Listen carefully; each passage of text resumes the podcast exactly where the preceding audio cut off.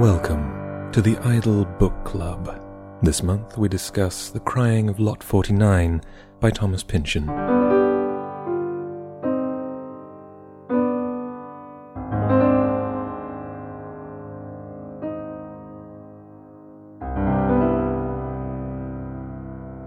Welcome to the Idle Book Club for the month of February 2013. I'm Chris Remo. I'm Sean Vanaman. And I'm Jake Rodkin. This month we read The Crying of Lot 49 by Thomas Pynchon. Uh, this is a book that we decided to read uh, somewhat arbitrarily. Um, Pynchon is an author that is frequently discussed, and that a lot of, at least in my case, a lot of authors that I really love often mention, uh, often praise. Um, but I'd never read anything about it. I don't think any of Yeah, us none of us read have. Pynchon, which Yeah, it was seemed like first seemed like kind of a hole in our, I don't know, literary awareness, I guess. And this, as I say, kind of arbitrarily, we decided to Just sight jump unseen. in Let's with read it. Crying Yeah. Lot 49. Yeah. Yeah. Um, so this book, I guess to to sum it up, uh, which is hard to do with this book, but it's it's essentially a, the tale of a woman, Oedipa Maas, who uh, is na- surprisingly named the executor of the Of her, like, well-to-do will ex- of yeah, her ex-boyfriend. former now yeah late former boyfriend who basically owned the entirety of this fictional Southern California town, San Narciso. Um, and in her, as she goes, as she travels down to that city to try and actually start this legal process, she gets, she maybe or maybe not uncovers Like a weird secret A- society, uh, yeah. a secret postal service. a strange renegade postal service. Yeah, that that uh, that apparently has exists almost as this entire underbelly of America, um, and it's it remains unclear how much of that uh, is is real and how much of it is her. Is it real? Is it in her brain? Yeah, is it's also hallucination? Is postulated it- that it's a weird potential. That like- she's in the game. that it's like a, Yeah. a, a Yeah. prank almost played on her by being named the executor of this guy's will that he set up this whole Right. system. Yeah. and he's pitched as sort of a peculiar guy who would call her in the middle of the night, even though she was married to her now husband, Mucho Maas. Uh, and he would she, he would call her and give and like like speak in voices and like do Play as weird fictional characters Yeah. and stuff. Yeah. So he's a peculiar ex, but apparently they had a decent friendship, I guess, afterwards. It was hard to kind of say. I couldn't never take the Yeah. temperature on what their friendship was. And yeah. So been. I guess before we get too much farther, um, do we want to just quickly give our impressions of this? I like this a lot, Sean. I know you struggled with it at first. I don't know where you ended up. I'll tell you where I ended up. I ended up, I did not like reading this book. Yeah. I did not like the act of reading it. Right. Right.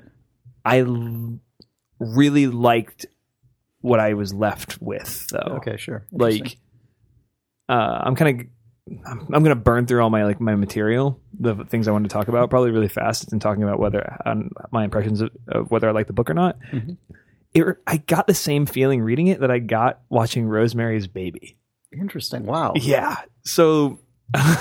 yeah, I, no, I got a whole thing. I got a whole thing. That's fine. Like- Go for it. I really like the feeling because you're with Oedipa the whole time. Like you never leave her her awareness bubble. Right. And again, God, I can talk at length about the things I didn't like about this book, and we will. But because you're with her, you feel her going, thinking she might be going crazy. Right. You feel her teasing out, almost like she's compelled.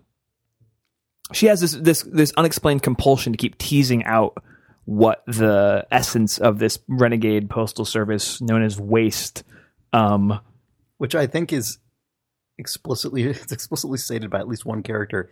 You're It's not pronounced supposed to W say it A as a S word. T E. yeah Yeah, there's one point where she walks up, she's trying to be all clever. It's like, so yeah, I heard about this from the waste drop off station, and the guy just goes, "Hmm." Rolls eyes. like, oh, Yeah. uh, I mean, The- W A, whatever, shut up. her and then when she breaks down at the end of the book uh and she walks into this room full of men it's during, just sort of during the actual crying. Of during Lot the actual 49. crying of lot 49 crying being the selling of like the auctioning The of this yeah. lot of stamps that may or may not have been a part of this service um it just sort of brought into really sharp focus for me and Pynchon saved it for me uh the uh the nature of all the things I've been feeling with Oedipa all these relationships and all these interactions that she has with men, man after man after man after man. She so rarely interacts with a woman in this story. Yeah, definitely. I thought that was like profound. And how small she starts to feel and how tired and bedraggled she is going from San Narciso to the Bay Area back down and just teasing out these Yeah, things. It becomes her entire life. She's she becomes completely in the thrall of this. Right. Yeah. And I was, and she feels being like she's being manipulated by the world of the novel. Like she's being, and I feel like it's definitely a commentary. It's definitely supposed to make you f- like it's a comment on a woman in modern America. It's a comment on this sort of like the agency or lack thereof that she feels that she has in all of these interactions that she has with these men. She always knows less. She's always struggling to f- get like to to be part of this thing or at least know what's real. And so much of that that is how I felt watching Rosemary's Baby.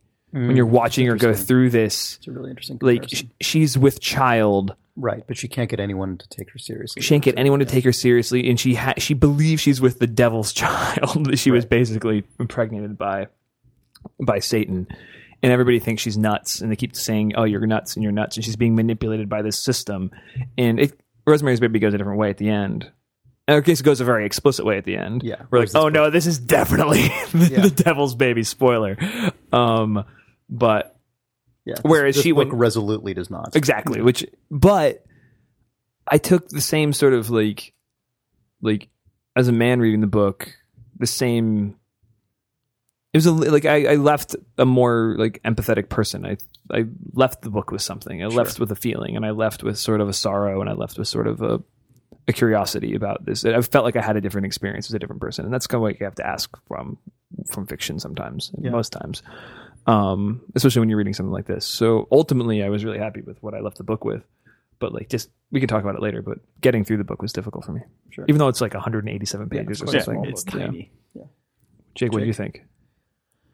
I don't entirely know. I mean, the act of I think unsurprisingly, I kind of feel like I ended up landing between the two of you guys with this. My experience reading this book was almost with every page there was a voice in the back of my head asking myself, "Do you like what this is? Are you enjoying this at all?" And the answer was always a very small yes, but that got more I got more and more acclimated to the book as I went along and then by the end I was like, "Okay, this was I really enjoyed this." When she was wandering through San Francisco, finding all the little like signs, all the little signatures, I was like, "Oh, Jake, Jake's digging this." all of that stuff when it, when, when it just fully indulged that weird straight mystery of tailing the the people through the Bay Area, like the right when she follows the courier, essentially not the courier, but the guy, that, the postman. Point, yeah. I I liked all that stuff for it just being a weird mystery thing, but at the same time, there was a voice in my head that was like, "You should not be enjoying this on such a literal level, you son of a bitch! Like, Yeah. you better be appreciating this postmodern whatever." had she been blah, sapped blah. and then woken up like, Like, a- yeah but just I mean the entire I've I've personally never read a book whose language period Thank you. Um, this is the final Idle Book Club. I've I've I haven't read a book uh, a piece of fiction written in this style before, and I mean it just from the get go. It's really funny coming to this out of the Great Gatsby, which is like oh sure. yeah terse, Jesus. terse, terse, terse, and now this is just like, well, this sentence could be a page. Uh, Yeah.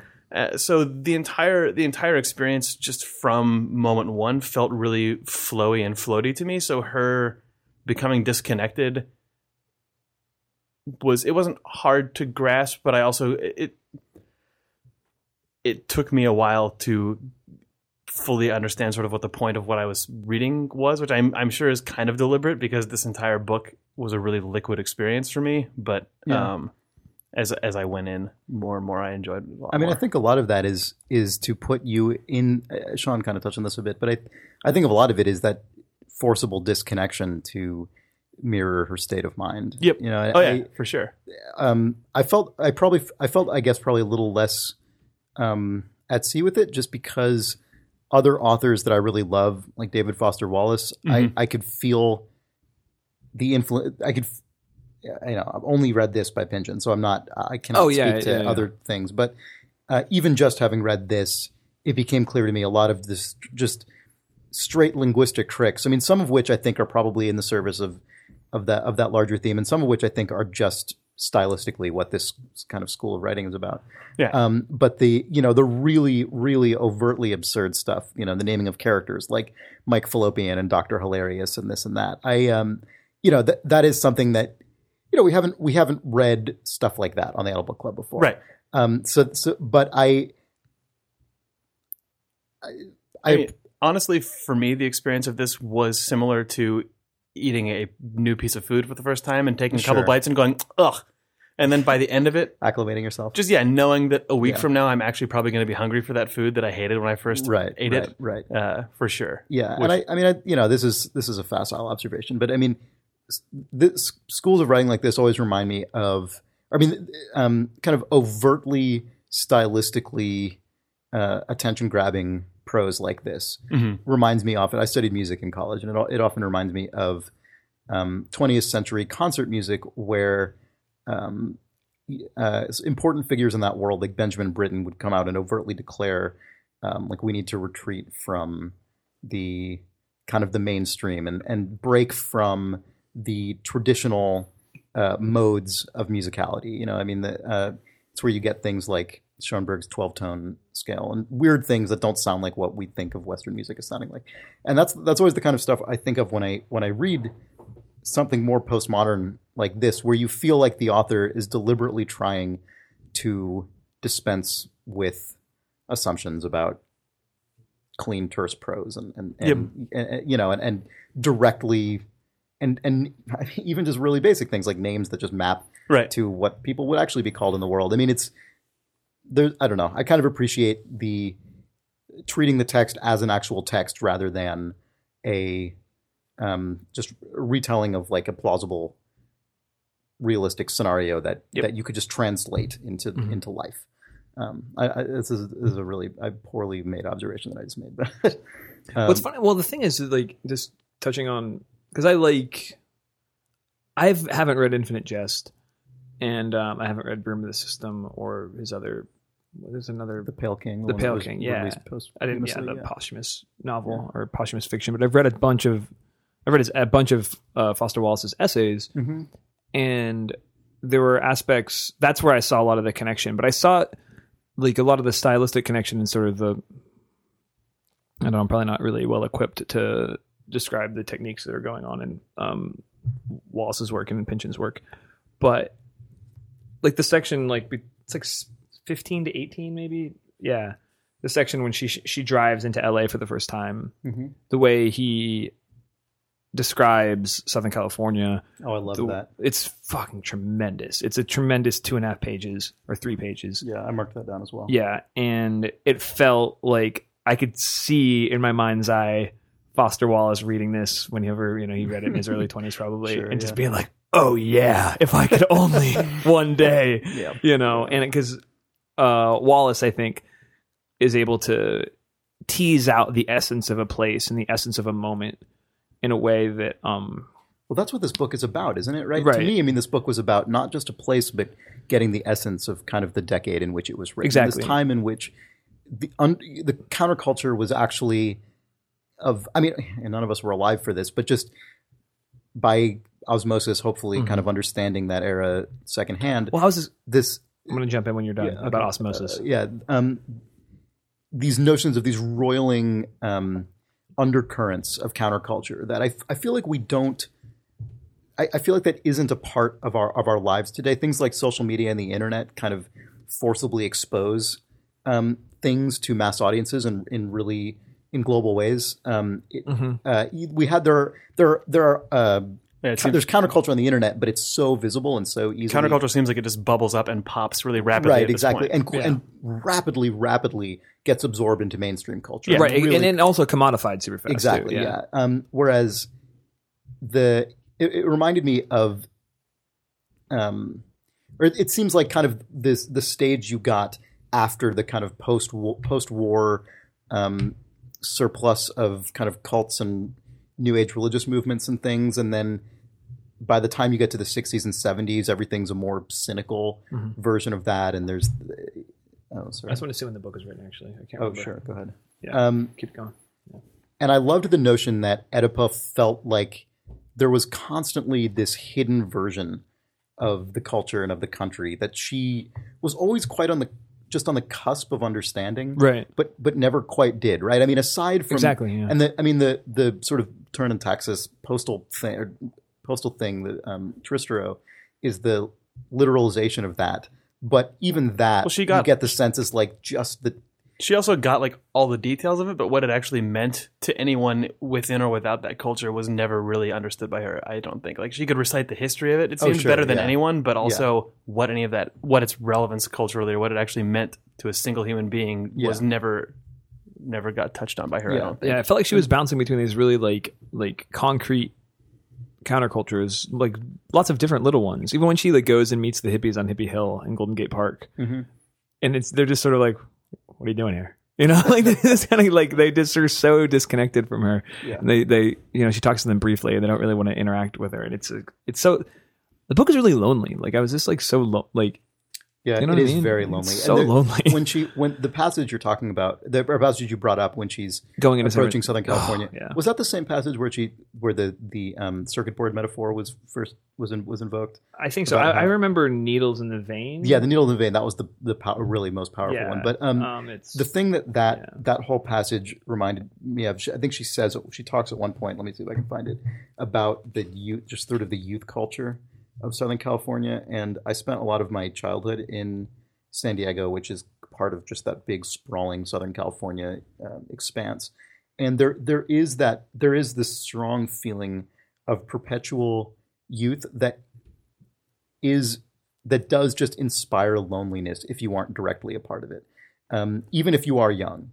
It's a it's a weird thing because it it tell it means you know that in some X number of years you're going to be forcibly kept out of it just by virtue of not not being young anymore. And there's something about that culture that even though it celebrates um, kind of togetherness and, and sociability and so on, it's it's actually very alienating. Um, and the the point at which she was approaching that whole complex uh, really really brought that out to me. And it, and it kind of was an interesting contrast to the weird his like super historical nature of the actual plot she may or may not have Mhm. uncovered which keeps going back further and further. You know i mean I the- struggled with that stuff. i found it fascinating. The I did, but I didn't give a shit. Because it all felt like it felt like it had to be constructed the way it was and teased all the way to the end and made Sure. real by Pynchon for it to matter to Oedipa and to you because Mhm. you're so connected with her.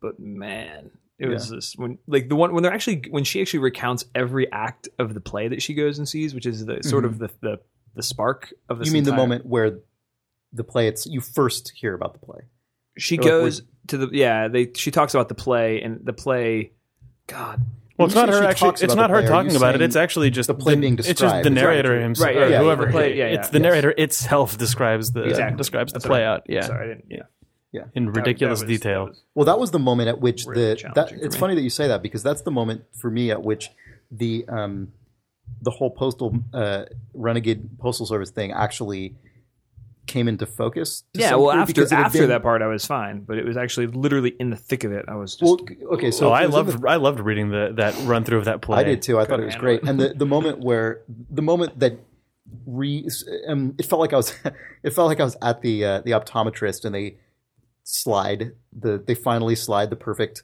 lenses over your eyes and, and it's, oh my god you've been looking at all these trying trying to focus on the you know letters on the wall for 10 minutes straight and then suddenly it makes sense. And the the moment for me uh, was was on page 50 in the um, Harper paperback edition where it says in the first scene, as Niccolo confides his history to a friend, Domenico, Niccolo is at this point grown up, hanging around the court of his father's murderer, uh, Duke Angelo, and masquerading as a special courier of the Thurn and Taxis family, who at the time held a postal monopoly throughout most of the Holy Roman Empire. And when I read that line, my brain, yeah, I had this just moment of it, sort of panic in my brain um, as as I Where you just rolled back through the preceding fifty pages of like exactly, yeah. yeah. and I tried to, f- I and, and at that point, I was I was just where, like, frantically where have I heard these names or imagery? the Yeah. the significance of that. Yeah, because she had had all these. At this point, all these discussions and started to uncover the Right. WSTE stuff. the little and- symbol had shown up a couple yeah, times and stuff. The muted post horn, yeah, and and that was the point at which I started actively questioning what this was supposed to mean, as opposed to just you know until that point. Instead of I guess, just Sean, this is what absorbing you blindly. Yeah, Yeah. you're just kind of absorbing it Mhm. um, and left to your own devices. Um, and then even even much later on, there's a reference to. Let me see if I have this marked down. Um, Oh, it occurs to me when I said 15 through 18. That's probably not the pages. I they were actually the ca- it was actually the same. In that that was book. okay. um, on page 130, uh, it, they connect they not directly but kind of by implication um, connect it even further back to the Herodotus postal motto, which is at the the New York City post office that neither snow nor rain, no heat nor gloom of night stays these couriers from the swift completion of their appointed rounds. That's not in the book, but it's kind of referenced in uh, in 130 when they're talking about um, who was a Blobb What was it a Diocletian Blobb? Who When is he it, was- Blobb? you know, when he was when he was uh, So you boiled the book down to one by the. Tristero, um, like black suited right. uh, figures, and and they tell him, "Messer, you have w- witnessed the wrath of Tristero. No, we are not without mercy. Tell your king and parliament what we have done. Tell them we will prevail. That neither tempest nor strife, nor fierce beast, nor the loneliness of the desert, nor yet the illegitimate usurpers of our rightful estate can deter our couriers." And I read that, and that immediately tapped into Right. part of my brain that remembers the the That slogan. yeah, that's the the sort of corruption, the, the other, the real version of that slogan that you always associate with the Pony Express, Right. and which I then looked up on the internet and found out that it was coined by Herodotus in 503, and I- and I mean it was just it was one more uh, 503 BC, and uh, and it was just one more of those things where I, I almost felt like my brain was starting to get into this well, yeah. into The, Oedipa state where I'm connecting these things at this point going back millennia. the little places where the just absurd stuff in this book scratches for half a second at a real thing that you may or may not actually know from real life Exactly, is is was good at creating that same experience. and all the, all the Thurn and Taxis stuff. Um, that that's where that started for me because I was vaguely aware of that of that how that royal house or whatever. Mhm. uh, and but I and so at that point, you know, when Tristero comes up, for all I know, that was a real thing too. you know, I mean, it's Right. it's it obviously isn't, but um, but the the interlacing of those things together was I thought was very effective for for me. for for me, the reading of that play was also I really enjoyed it just because I thought that even though it was obviously just fictionalized and written to uh, to lay out the sort of structure of that history, it just did such a good job of feeling of capturing the combination of factual feeling and also just insane absurdity of period of plays of that like Yeah. vintage that it was just really Well, just, the, just admiring this the sort of craft of that bullshit type of story that is a like you know a, just a, a, Right, a that- really old play was really that- fun. Yeah, that style of play where where very frequently the plot was a very direct commentary on you know the the ruling class of the time or a particular dynasty or something. You know, you hear about that all being so frequently the case. Um, even things like um, you know the Divine Comedy and so on. right. You know, and just the the very obvious double crosses and missed messages being sent from one person to the other and people Oh, disguising sure. themselves Yeah. as each other but just the way that that all was constructed but also was just patently ridiculous but is supposed to be kind of important was nice to appear inside of this book Yeah, but and the and the moment that was that really stuck with me from that play, which to me was in complete contrast to that because I agree with everything you just said, was the moment when the the the kind of black clothed assassins come in and the way that the staging was described in the text was so it- evocative and so it, out of it felt like the play with- itself got hijacked by that event Exactly. Yeah. Yeah. And it was it, it, it was almost disturb it was almost disturbing to me for that reason and how much of a of a it felt like tonally something was just Yeah. being pe- was penetrating. for me that actually really made me want to see that play me too because Absolutely it did. felt like it was just like whatever the experience that you have watching a Shakespearean performance and then suddenly just Stanley Kubrick steps in and just ruins your Exactly, life at the last minute. Yeah. I don't know. Anyway. Yeah. You didn't like it though. It was tough for me. Huh. Yeah, it was like it felt like uh, it was an information dump that I either wanted to be way shorter or way longer. Hmm. It was just sort of it just it was it was told in a pace and sort of glossing over these details, which is like character, character, character. It's crazy because it was it was one of the most just like and then it would get deep, and I don't know. I guess couldn't handle the the the way that it was paced to me and the way that it was written was so evocative to me of actually seeing a play of that style. It was yeah. weird. No, like my it brain just it, went, definitely was, but like- it it felt there was a layer of removal to it that just was really hard for me to to care about. I've I and I was also struggling at that moment in time to figure out to like like I guess it's it's something that I've always kind of struggled with when I read novels, and it's kind of like why like I hated reading pulpy Michael Crichton or just pulpy novels growing up, but I was obsessed with them because they were around the house. Like that sort of that trick of like I just want to get back to the thing that I care about, you know. So I was reading this book, Mm, that's interesting. you know, and then I was just like, oh, what what do I care? Like, what am I? What what? I don't care about this. But my, my main character does. Like I don't know. It's Oh, it's that's funny, stuff, 'cause stuff is really I challenging to like for me. digressions like that in novels. Yeah, I It's a mean that's that I- why it's it's like I look at I like. Infinite Jest and I'm like, oh, we'll, we'll get Yeah, there it's one day. Yeah, and I know that thing is just going to yeah. be nothing but yeah, uh, that. I gonna I, be a, I really actually do like that feeling of the book just going off and saying you're just gonna have to trust me that whatever's happening right now is a thing that you just have to absorb completely untethered and Yeah. either it's going to go nowhere and be sort of thematically interesting or it's going to come back around and I probably have to just get better, and I think I think you, hit on a good word there, like trust of the author. Um, and I'd had at that moment my relationship with Pynchon as a writer was just like, tested. yeah because he had yeah. me when he's describing like when God, I mean, we already talked about it, but when he says, you know, just it's something is like it's kind of his most his more overt, like it's really just wall like like you know it has the he, he has some great moments of poignancy. I mean, there's another Right. moment on page 79 um, where uh, uh, Oedipa is uh, is talking with um, what's the guy's name? Uh, Genghis Cohen. And uh, Oh, right, of course it is. Yeah. There's a restaurant in LA called Genghis Cohen's, by the way, that I used to go to. There's to. a lot of time. references to this book in the world. I've noticed, which is funny because that's exactly what this book is about. Um, but she says she asked him. Uh, she asked him then about the initials WST, but he was somehow too late. She'd lost him. He said no, but so abruptly, out of phase now with her own thoughts, that he could have even been lying. He poured her more dandelion wine. Oh, It's yeah, clearer yeah. now, he said, rather formal. A few months ago, it got quite cloudy. You see, in spring, when the dandelions begin to bloom again, the wine goes through a fermentation, as if they remembered. No, thought Oedipa sad, as if their home cemetery in some way still did exist, in a land where you could somehow walk and not need the East San Narciso freeway, and bones still could rest in peace, nourishing ghosts of dandelions, no one to plow them up, as if the dead really do persist, even in a bottle of wine. And he has those moments Yeah. occasionally of such We- pure facility with language, Right. such evocative usage of prose that are so they whenever they occur they really come just like a bolt and i, I Yeah, never yeah, yeah. expect it and it every time it would kind of knock me flat Mhm. it's really astonishing because it's not the default mode of this novel No, no. But I got, I was ensorcelled by them early, oh yeah and Oh, then okay, I, went like, "So what? What are we doing here? What's- I want more what, what, are, what, are, what are we doing here?" that's fun That's uh, okay. God, the scene where she's taken hostage by Doctor Hilarius. It's the best to talk about this book in person because when you read it, you when those names first show up, when that stuff, your your brain sort of goes, "Okay, that's what we're doing," and then you sort of just get into You the flow of internalize it, yeah. But then you're like, the scene which she's taken hostage by Doctor Hilarius, like I love that scene. Because, like, I, I I think I thought about that scene because I read it in the tone, at least for Oedipa, because she was so tired at that stage. In the same tone in which I just said, like, "What are you, what are we doing here?" She was The like, thing I- the thing I she loved about- that, she's like, "Come on." that scene's The also. thing I- oh, sorry, go ahead. No, I was just going to say the thing I loved about that scene and the um, that comes in close proximity to her weird, surprising, bizarre estrangement from from Mucho. Um, You know that happens soon afterwards.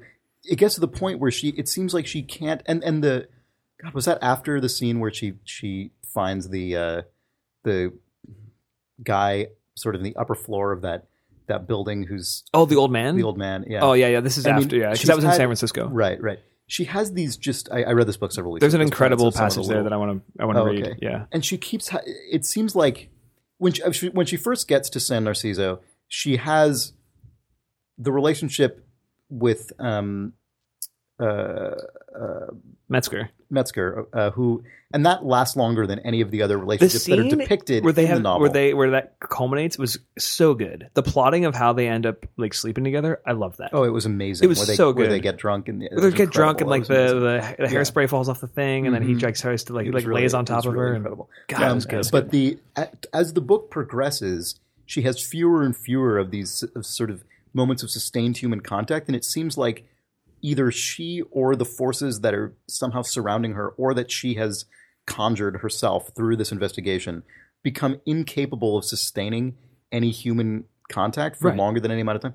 And not only that, but the the human encounters get denser, and so she she has this sort of almost harrowing series of encounters with people, including people she knows quite well, like her husband and Mhm. her therapist, that that just turn into these sort of insane gonzo um, Gonzo's the the right Yeah, word. yeah, Yeah, that was that good. is uh, totally uh, the correct word. uh, explo- social explosions um, that I, I found really fascinating. Yeah. I mean, it almost felt Yeah. like my my heart rate was Right. increasing as the book reached the end, um, and I loved that after all. I mean, I think you mentioned the the final scene and you reflected on your your thoughts after it occurred, but by the time she gets to the actual crying of Lot 49 after going through this this just unbelievable series of encounters she has internalized this calmness that's simultaneously uh, kind of comforting but also really distressing. Yeah, she- incredibly she, kind of comes yeah, out the other side of it at the very end, but not. Yeah almost in, Not in, in a essentially way a that- nihilistic state like Yeah, she's she's exactly. reached, yeah It feels that like the book ends on an, in, an inhale. You know exactly what I mean? right exactly yeah,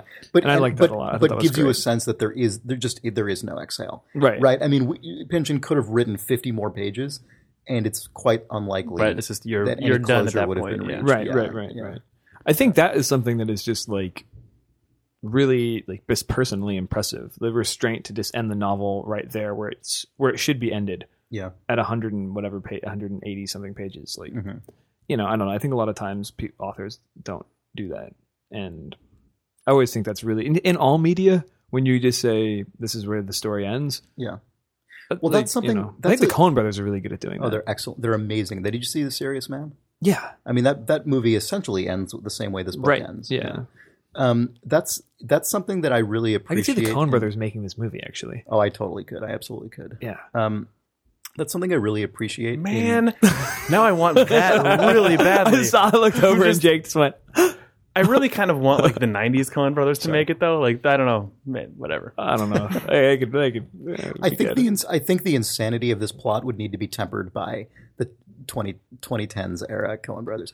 I think if they made this movie in the nineties, it would have This was Hudsucker it Proxy exactly, It era? would have just Yeah. been Hudsucker Proxy or something, and I think that would have been t- too much for the Well, subject like matter. just yeah, Barton Fink and this book would easily be uh Sure. two things you could pair together. Sure, sure, yeah.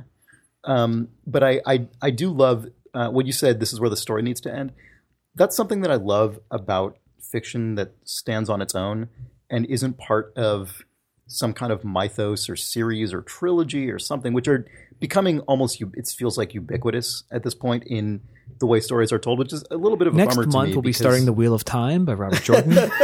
oh man, I have to quickly put in a little insert here. When I was, I've been unpacking my apartment. Uh, I've just moved into a new apartment, and I there was this vodka box that that I didn't recognize, and it had it said books on it, which I, I have I have dozens of boxes in my apartment that are labeled books. I remember But carrying was this, and you're like, "That's not mine." yeah, Yeah, yeah, well, yeah, yeah. It's written in a hand that is not my own, and uh, and and I opened it up, and it was like two dozen Dragonlance books, and one really, really, really nice hardcover edition of the works of Edgar Allan Poe. So one, of, the, one of those went on my bookshelf. If you have happen gone to to have, if you happen to have those lost, yours? No, I don't know. What, I don't know what, the, when the movers originally. Oh no, they gave you someone yeah, else's. Chris's Yeah. moving experience was a saga of like Yeah. exchanged items and lost toys. it was a yeah. disaster. Yeah, it's really bad. As yeah, That's good though that you got that Poe out of the deal. Yeah, it's a really nice. It looks like the guy never opened it. Oh, which I is played that hilarious wrong. I didn't because say it's good that you got the third Dragonlance book out of the deal. One of those went on the shelf. The others were taken to the these, store. these books were heavily read. Anyway, that's beside the point. But um, but I so speaking of books that are uh, in contrast to what I'm describing, um, I I do love the dis, this, the disassociation of story from world and the acknowledgement Yeah. by an author that this world only exists insofar as it serves this story. Mhm. You know, it's not the, the and it's something that I think is a big. You're not you're not ready for the crying of lot fifty.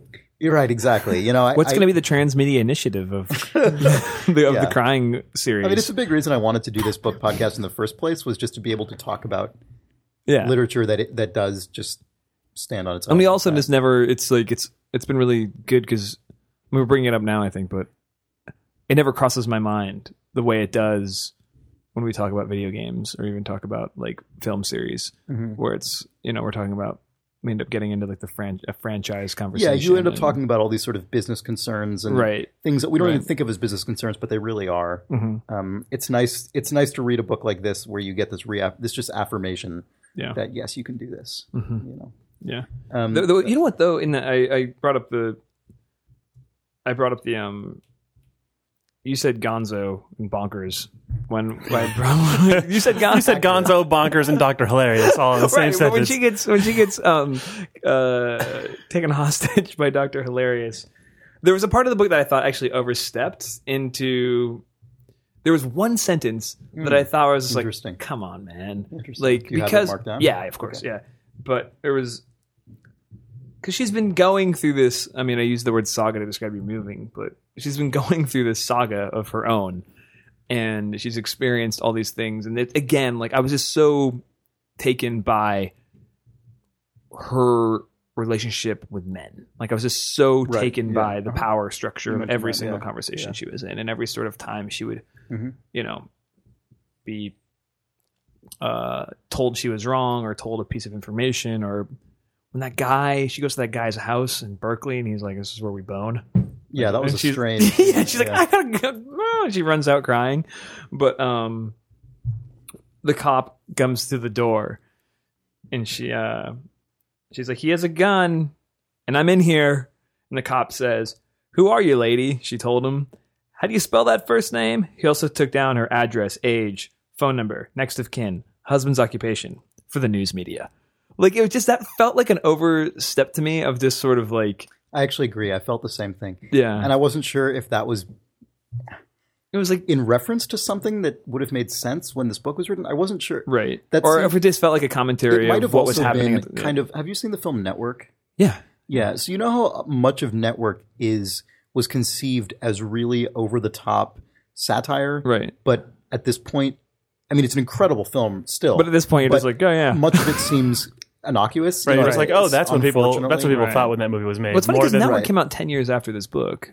Right, but what I, the, if the, not the only reason I yeah. bring it up Yeah. by way of comparison is to say I, I had the same reaction when I read that line. It seemed it seemed a little much to me as well, and I wondered if part of it was just in the same spirit of over the top satire as the rest of the book, but because we now know the way right. that news Did media that and spike so on seem have- to lift way higher off the page at the time? Right. Maybe it was now? more. yeah. It wasn't as it, on the nose at the time. It was, Right. It, was You more prescient or something. yeah. Exactly, yeah. Um, or it's maybe that other observations of this book were more prescient and to us just seem more commonplace or, or Yeah. less Yeah. outrageous. That's a good point. Yeah. It Um, might just be the lens of But I don't know how one. true that is. But uh, yeah, it was so. it also that like that scene im- it- that sentence bothered me but i sort of smoothed over it as just saying once- yeah, well yeah.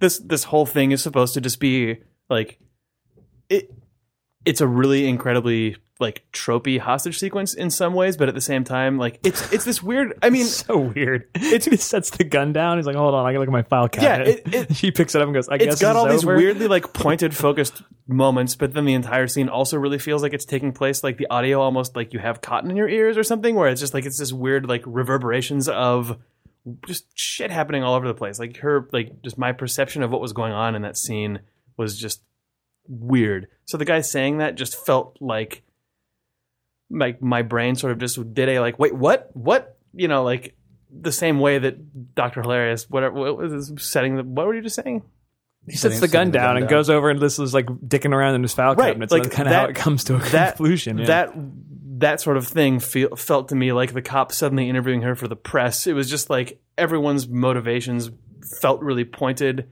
and then suddenly would just go off into this weird place that was just deliberately disorienting. And I sort of said, okay, well maybe that was what was going on there, but it probably wasn't.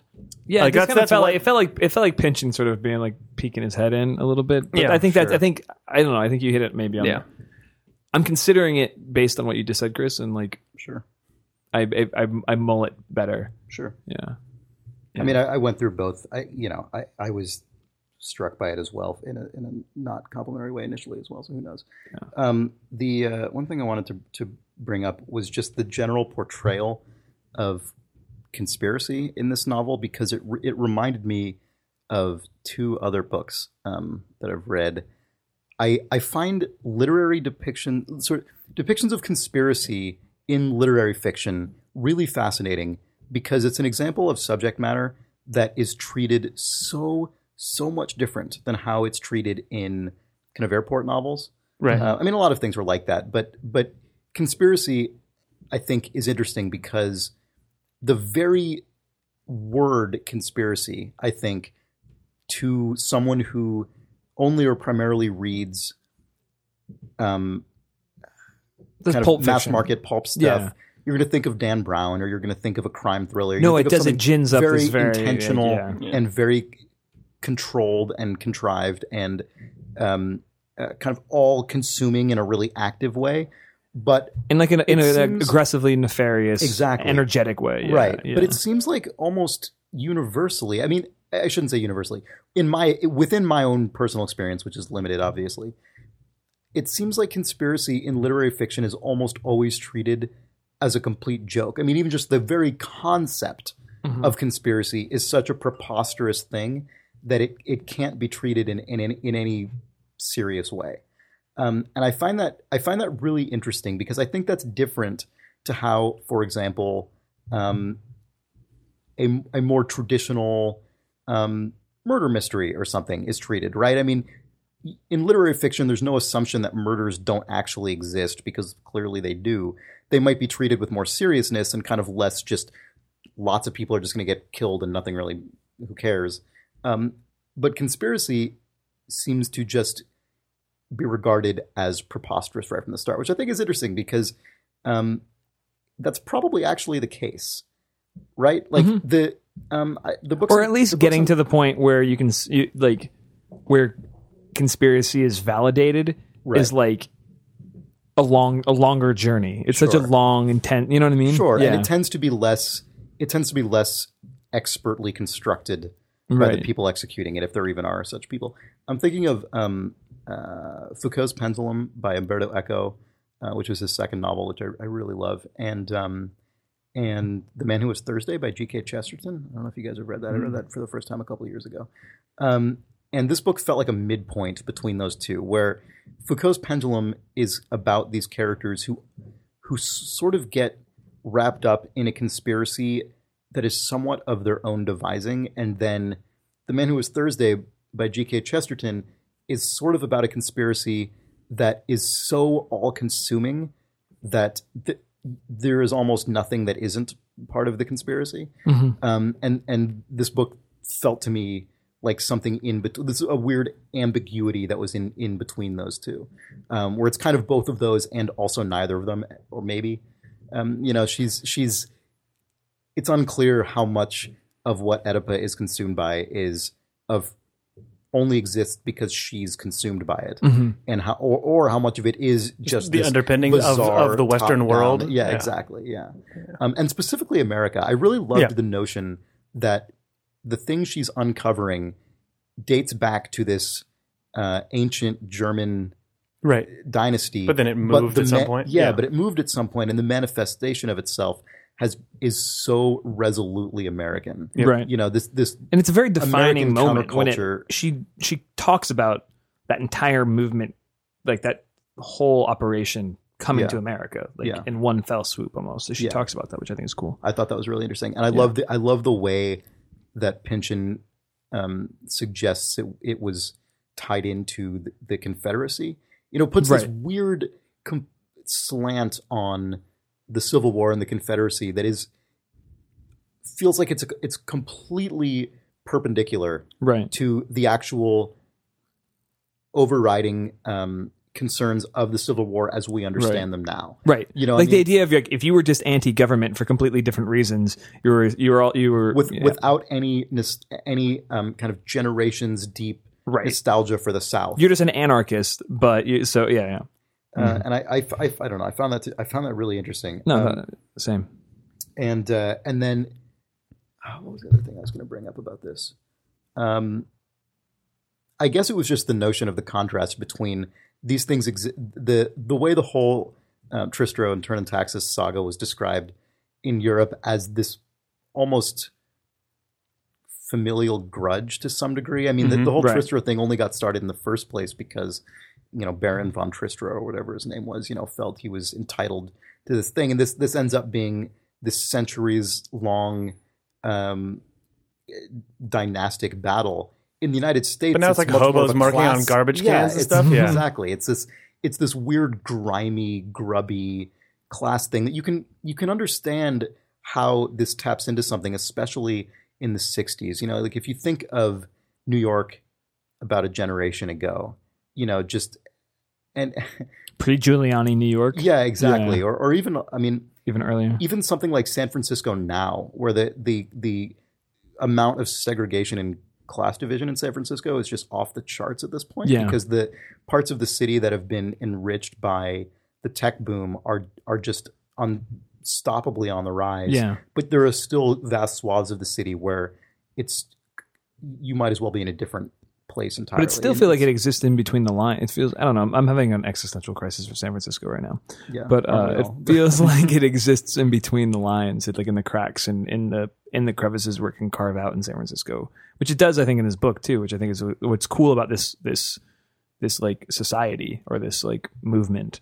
Like it exists. You know what I mean? Yeah, don't well, know. I feel like right now, stuff like, I mean, I, I feel like forces like gentrification just stamp this stuff out entirely, right. right? I mean, they just they just erase it from the map. Whereas, I I would imagine that at the time this book was written, um, the the the the weird suggestion of these that undercurrent was in all likelihood much much more present uh, and visible, Right. just throughout. Yeah. You know, and it's just you have to look harder in a in a city like San Francisco now Mhm. to even get the suggestion of those things No, I completely agree. but that stuff was really powerful to me because it's something that I love about cities is the ability to to maintain these completely distinct social conventions almost on top of each other. Well, when she talks about the old man at the top of the like sitting in the alleyway in San Francisco, Yeah. that actually was really impactful just personally like at this exact moment because of the things you're just describing right now like like the way san francisco seems to just be changing i don't know it makes me feel so old when i say that and i'm 28 but um like the way san francisco and there's there is a like a feeling going on right now Mm-hmm. of this sort of tech boom that is stomping out the city in, in a new fashion, and it is sort of pushing what was there and what has been considered like historically institutionalized stuff sort of to the margins, just based on some, something as simple as cost of an apartment. But um, she talks about that when she looks at the old man and just assumes he's going to die Right. and she said like oh god hold on let me let's god it just wrecked me it's, it's it's nice that I'm able to sit here and talk about all these things I liked about this book because you guys know I did not enjoy No. reading this book. um, uh, I'm gonna skip uh, some sentences. Um, she remembered John Nefastis talking about his machine and massive destruction of information. Um, and then she sort of seeing the mattress flare up around the sailor in his Viking's funeral, she says. But um, she stared at it in wonder, and I think this is all happening in her head. Um, she stared at it in wonder. It was as if she had just discovered the irreversible process. It astonished her to think that so much could be lost, even the quantity of hallucination belonging just to the sailor that would that the world would bear no further trace of. Like the idea of his of his inner being being deleted, Right. like of the of the vanishing of things that you could never being removed from the world. right Yeah. you know and there's t- a lot of talk about i mean that's the theme that kind of goes through the book when she talks to that guy Nefastis about entropy and the loss of information and the loss of energy and things like this and uh but when she personalizes it with that old guy who actually kind of gives her some shit if i remember Mhm. he's like um, who's not at all like like some paragon of like he's not like some sweet old man um the guy with the tattoo on his hand Yeah. yeah. but uh when she internalizes the like the tra- like I don't know I mean doesn't really use the word tragic but um but she's definitely empathetic to him oh oh, no she goes on like she says she knew because she had held him and uh, that he suffered DTs Behind the initials Oh, was a metaphor, a Oh delirium God. tremens, a trembling unfurrowing of the mind's plowshare. The saint whose water can light lamps, the clairvoyant whose lapse and recall is the breath of God, the true paranoid for whom all is organized in spheres of joyful or threatening about the central pulse of himself, the dreamer whose puns probe ancient fetid shafts and tunnels of truce all act in the same special relevance to the word, or whatever it is the wor- or whatever it is the word is there, buffering to protect us from. The act of metaphor then was a thrust of at truth and the lie, depending where you were, inside safe or outside lost.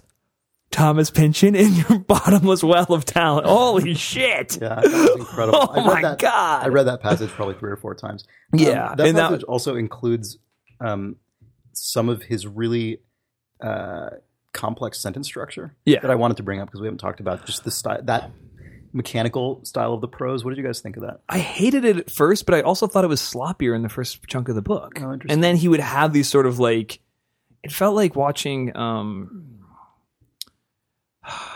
So like it felt like watching an athlete who has these flashes of brilliance Sure. to me, who just has like raw physical talent. Who's Do you, just do you think though, lets having itself gone through the entire book, if you went back and re- I mean, I maybe getting to the end of it made me want to go back and read the beginning because the style. You're more acclimated to It was just- it was just very it and being, disorienting at the beginning and where I was like, it was wh- wrong. Yeah, I read it just going, "What are you doing?" But it was like the comma usage and shit like that. Like, Well, I like I actually like stuff like that because it forces me to parse the sentence more closely. Yeah, uh, as I, long just- as I I couldn't feel- get, I couldn't get into a rhythm, and then Sure. I'd read something like that that just had. I think it has really complex sentence structure, but it felt like it was in this sort of like, it was in this. It found its he this rhythm. It Sure. all came into focus and things Sure. like that. And the book felt like, like it oscillated I felt like some of that, between focus, but I think that maybe that was intentional. I think, I, yeah, because some of it matches up with with what Oedipa's situation. I mean, like it's, it's I I wondered sometimes if it was a pacing tool or if it was supposed to actually make you feel different degrees of clarity as you were reading it. when she said when like early on where that he's he's uh, he's just sort of laying out Mucho and Oedipa and who they are and what they're up to and like what they're about and what they do. I felt like some of that construction wasn't up to the same par as other aspects of the book. Sure. But I mean, who am I to sit here and criticize Thomas Pynchon? You're a book podcaster. There's a great article, by the way, in like uh, a New York magazine, maybe or Mm-hmm. the Times from 1996, I think, about how basically Thomas Pynchon is like a like nobody actually knew where he lived for long a long periods of time. Oh, interesting. And J.D. Salinger style. Yeah, yeah, but he just like had a spot in New York, and uh, it's really it's a really great read. Um, maybe I'll put it up on. It'd be a weird on the- spot to put it, but put it on the Thumbs blog maybe. Yeah, sure. So, yeah, idlethumbs.net slash blog. Mhm. Blog.idlethumbs.net. Blog.outlthumbs.net actually. Yeah. But uh, is there anything? Do you have another topic, Chris, or you want to? Um, Is there anything in the There was this forums? one- there the was forums love this book, by the way. yeah, you they did. guys, and um, you guys were big into it. Greg Brown and Sarah Argadale both I thought had a lot of really interesting things to say about this book. If you want to go, go check that out. Um, there was- Forums.idlethumbs.net. Probably. Idlethumbs.net slash forums. One, I think they might think- both I work. think Both those work. Forums.outcomes.net is what I generally use.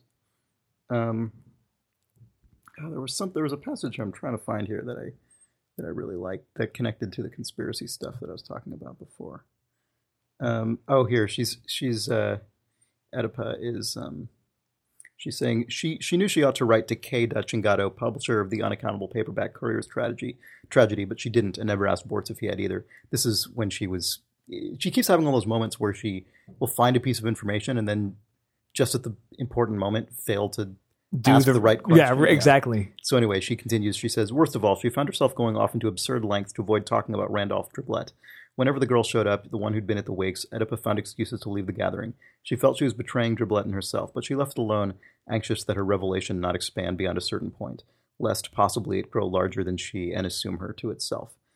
And I that that wrapped up a lot of this this book to me, um, connecting to, to the stuff I was talking about conspiracy, where it feels like a big part of depictions of conspiracy in literary fiction are conspiracy itself might merely be a construction of us trying to understand the world in which we live Mhm. and overparsing it to the point where Point of, it's like, suffocation? cons- exactly Well, in most pulp There's- novels, it's it's parsed and teased out by like a hyper confident man or woman of Well, it's also Yeah, that's and true. I love mean, that you- she would leave these conversations like when when her and Mucho pretty, pretty much split.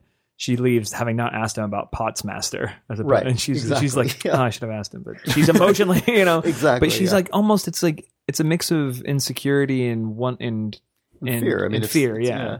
And I, it reminds me of something that Jonathan Franzen, the author, said in an interview on Fresh Air, where he said something like, "I mean, this is a you know an arguable um, claim, of course, but you know whatever. I'm not going to argue for or against it specifically." He said something to the effect of, "It would be hard to be an extremely intelligent person and not be a little depressed sometimes." And I think what he was getting at was this notion of trying to.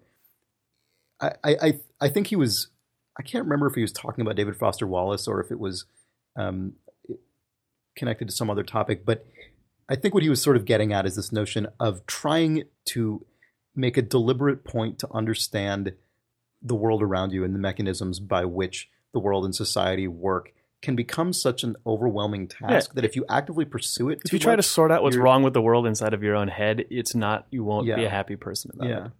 And uh, I, I really liked that little bit with that, but which was unlike a lot of the other passages of some of this book for me. This came right in the middle of a big paragraph and then just kept chugging along. And I, Yeah. I found it, but it, it, it was, it's so crystallized exactly what the whole, what the, how this whole book felt to me, just the act of reading it. Um, that it was also right there for me. If it matters, this conversation has made me enjoy the book even more. I love this Yeah, that- podcast. I'm going to subscribe to it on iTunes. I'm going to tell like my you. friends on Facebook. All right. So I'm seriously going to do both those things because it would really help out the podcast. Review us on iTunes, perhaps. You could review the po- this podcast, Sean. I, you know how many iTunes accounts I'm going to create when I go home, just just to subscribe and review us. But uh, anyway, yeah, thanks so much Yeah, for listening, you for guys. listening. And uh, next month, by Blood by Ellen Ullman, Mm-hmm.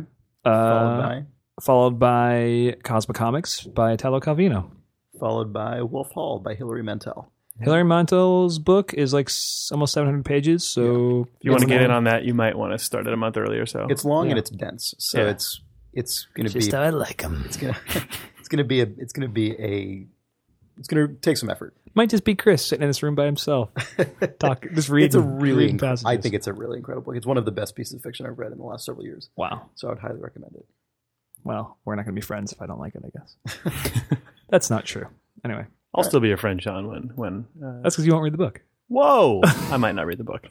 I really want to though. You've been selling it, Chris, for a while, so That's uh, so you good. got to I'm read so it. glad we're reading it, but I hope it is long, so I hope people actually read it. Anyway, thank you for listening. Yeah, Bye, guys. See guys. you guys Take next Take month. care. Join us next time on the Idle Book Club when we will be discussing By Blood by Ellen Ullman. For Idle Thumbs, I'm Alex Ashby.